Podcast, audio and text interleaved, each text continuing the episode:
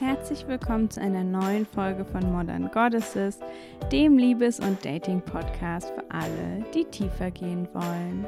Mein Name ist Elena Inka und in der heutigen Folge geht es um Co-Abhängigkeit und warum wir uns manchmal in Beziehungen verlieren. In unserem Liebes- und Dating-Leben gibt es ja ganz viele verschiedene Erfahrungen, die wir machen können, die dann dazu führen, dass wir plötzlich Angst vor Intimität und Beziehung haben. Und ein Erlebnis, was möglicherweise ja eben dazu führt, dass wir keine Beziehung mehr möchten oder Angst haben, ist eben, dass wir eine Beziehung geführt haben, in der wir uns komplett selbst aufgegeben haben, ähm, ja mehr oder weniger vergessen haben und wo es immer nur um den anderen Partner ging. Das war dann vielleicht auch verbunden damit, dass du vielleicht gar keine Zeit mehr mit anderen Menschen verbringen wolltest und dass eben wirklich der Partner, die Partnerin so dieser zentrale Punkt in deinem Leben war. Und wenn wir solche Beziehungen führen, dann ist eben auch das Ende davon in der Regel unglaublich schmerzhaft, ähm, weil das ja fast wie eine Sucht tatsächlich sein kann, wenn wir so sehr von unserem Partner ja abhängig sind, eingenommen sind und das eben so essentiell in unserem Leben wird. Und nachdem der Schmerz rum ist, kann es ja fast wie ein Erwachen sein, das Gefühl, ähm, wieder ja man selbst zu sein und irgendwie festzustellen, oh Gott, was, was ist denn da eigentlich passiert? Und ähm, ja, das dann in der Regel auch nicht nochmal wollen, sich so zu verlieren.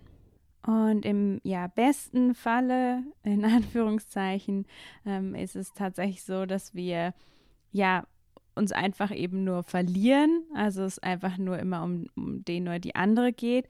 Und im schlimmsten Fall ist es aber oft dann auch so, dass es wirklich eine sehr toxische Beziehung ist. Das heißt, es dreht sich nicht nur alles ähm, um den oder die andere, sondern diese Person tut uns eben auch nicht gut, ähm, tut uns eventuell weh und irgendwie ist eben die ganze Dynamik, fühlt sich einfach sehr ungesund an.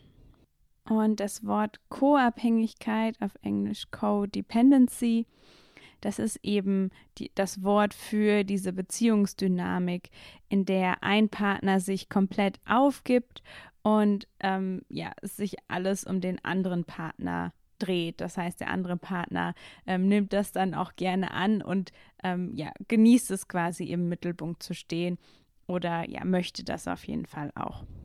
Und was ganz wichtig ist zu verstehen, ist, dass es quasi zwar dann eine Dynamik ist, wenn es eben ja in der Beziehung endet, und aber gleichzeitig ist es wirklich so, dass eben eine Person diese Eigenschaften in sich trägt, die eben in diese Beziehung führen. Das heißt quasi der Partner, ähm, die Partnerin, die man hier als ähm, co-abhängig bezeichnen würde, ist eben vor allen Dingen die Person, die sich eben selbst komplett aufgibt. Und das geht dann in der Regel damit einher, dass man ja schlecht Grenzen setzen kann, ähm, dass die eigenen Bedürfnisse eben immer als letztes kommen, ähm, auch eben einfach ein ganz, ganz starkes Bedürfnis für die andere Person da zu sein, aber auch eben gebraucht zu werden. Und dazu kommt dann oft, dass die eigenen Emotionen so ein bisschen verschwimmen mit dem Partner. Das heißt, ähm, wenn der Partner irgendwie schlechte Laune hat, ähm, weiß ich nicht, traurig ist, wütend ist, mm, dass das dann oft quasi aufgenommen wird, also fast wie so ein Schwamm, dass plötzlich die eigenen Emotionen und die Emotionen des Partners, dass da gar keine klare Trennung mehr stattfindet. Dazu kommt dann auch ein Bedürfnis, ähm, ja, den oder die andere retten zu wollen. Also das Gefühl zu haben, ähm, ja, eben gebraucht zu werden, was eben auch ganz wichtig ist. Und aber eben, ja, den Partner, die Partnerin ändern wollen, weil eben das Verhalten ähm, des Partners sich ja nicht gut anfühlt. Und dann oft auch Verantwortung übernehmen. Also fast wie so eine Elternrolle übernehmen äh, und quasi ja dafür sorgen, dass es der anderen Person gut geht, als könnte die andere Person eben ihr Leben nicht selbst ähm, Leben organisieren oder auch sich selbst emotional regulieren. Und damit geht dann oft auch ein Gefühl einher, ähm, ja, besser zu wissen, was eben gut für den Partner ist. Also auch so ein bisschen so eine Rolle eben des Retters, also so ein bisschen darüber stehen und dann auch den oder die Partnerin eben verurteilen für deren möglicherweise toxisches Verhalten oder auch generell eben Verhaltensweisen, die einem nicht gefallen. Und darunter liegt eben eine ganz große Angst einfach davor, verlassen zu werden, nicht gut genug zu sein.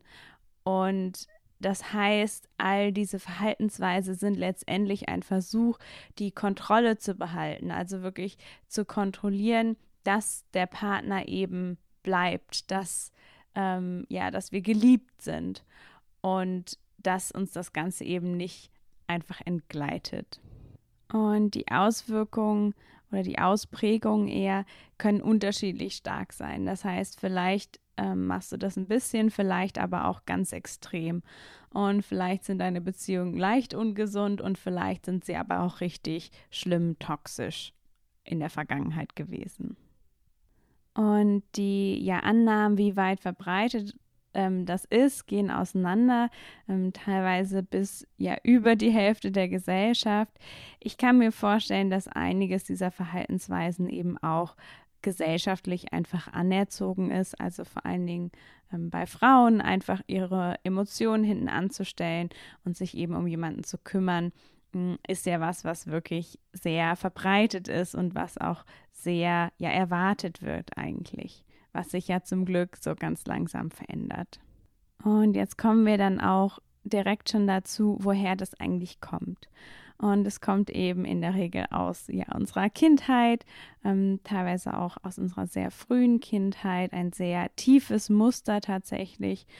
Und es hat, ähm, ja, einmal können wir quasi die Beziehungen von unseren Eltern uns anschauen und eben schauen, Gibt es da sowas wie eine Co-Abhängigkeit?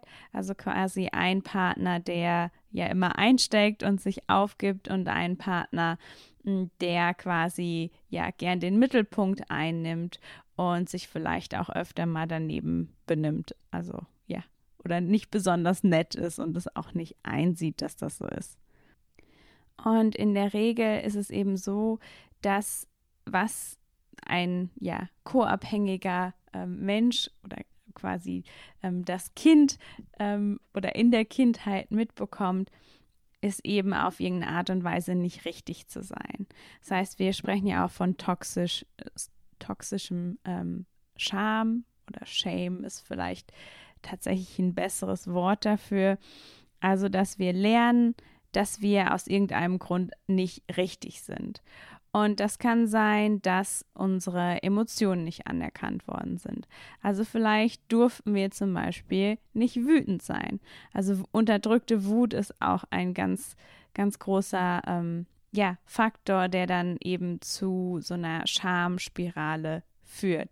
Das heißt, wir sind nicht erlaubt, wir dürfen nicht wütend sein und werden dann quasi dafür geschämt und müssen das dann unterdrücken und lernen, dass eben unsere Wut falsch ist, dass wir nicht erlaubt, ähm, dass wir Wut nicht spüren und ausdrücken dürfen. Und Wut kommt ja in der Regel daher, dass uns eben irgendwas Ungerechtes erfahren ist.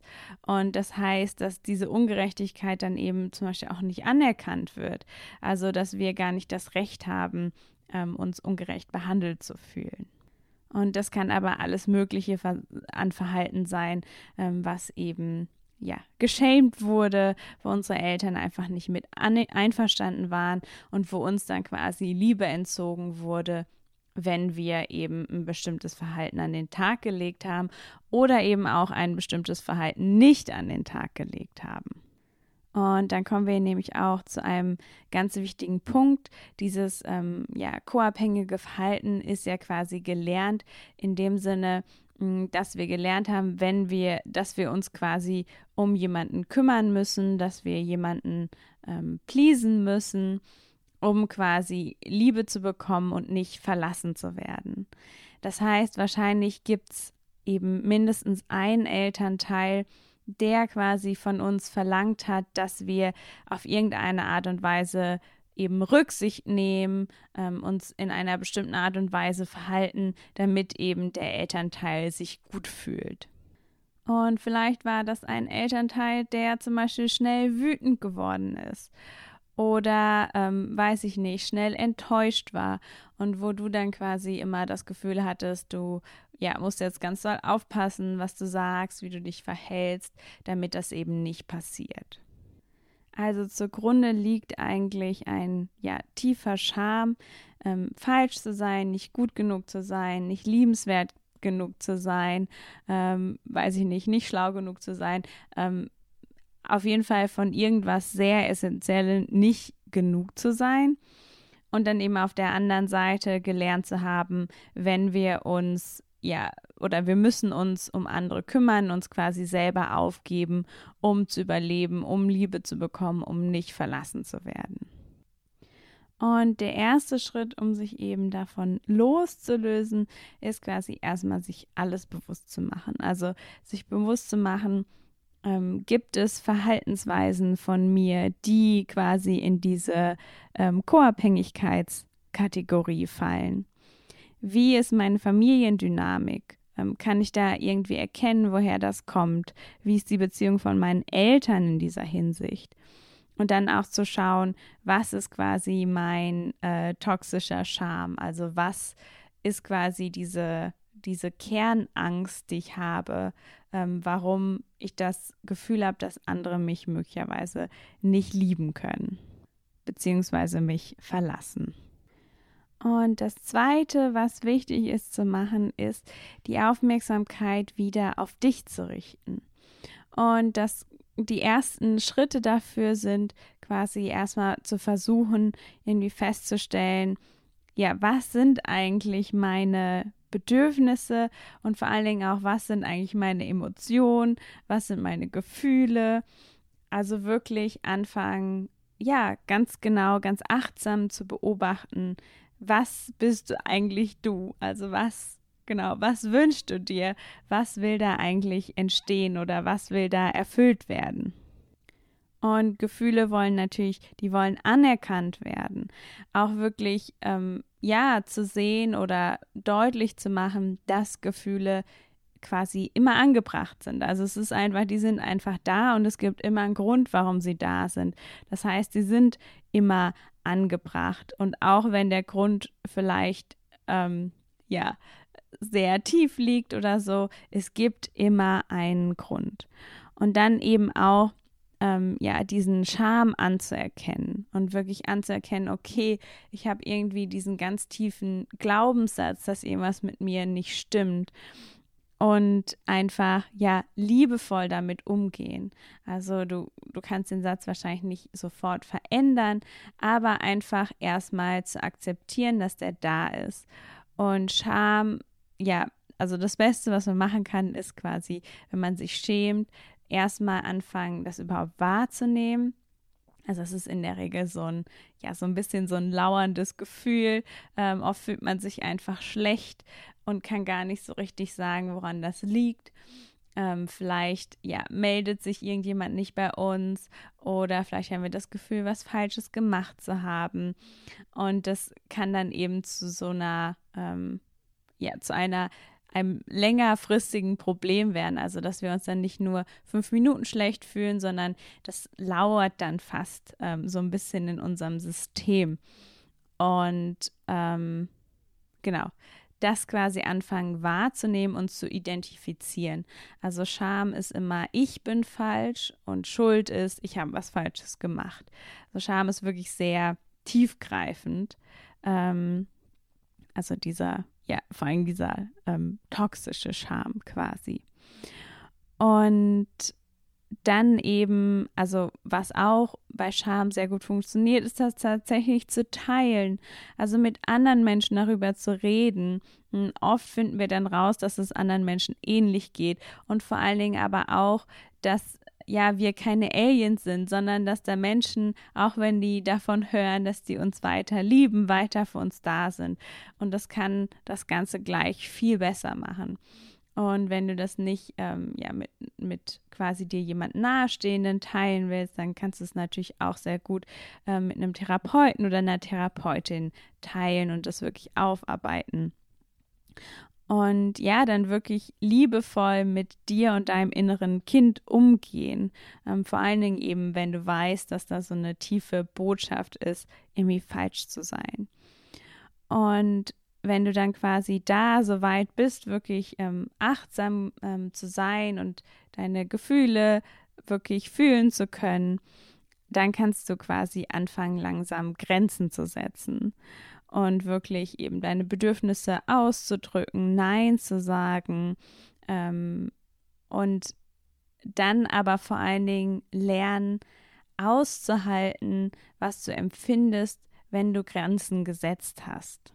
Das heißt, die Realität ist oft, dass es fühlt sich so an, dieser schwerste Schritt ist quasi die Grenze zu setzen und Nein zu sagen.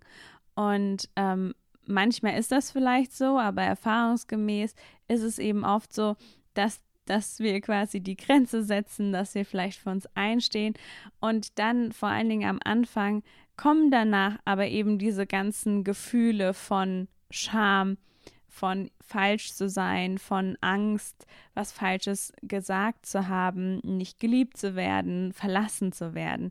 Die kommen dann alle hoch. Es hat ja einen Grund, warum wir vorher keine Grenzen gesetzt haben.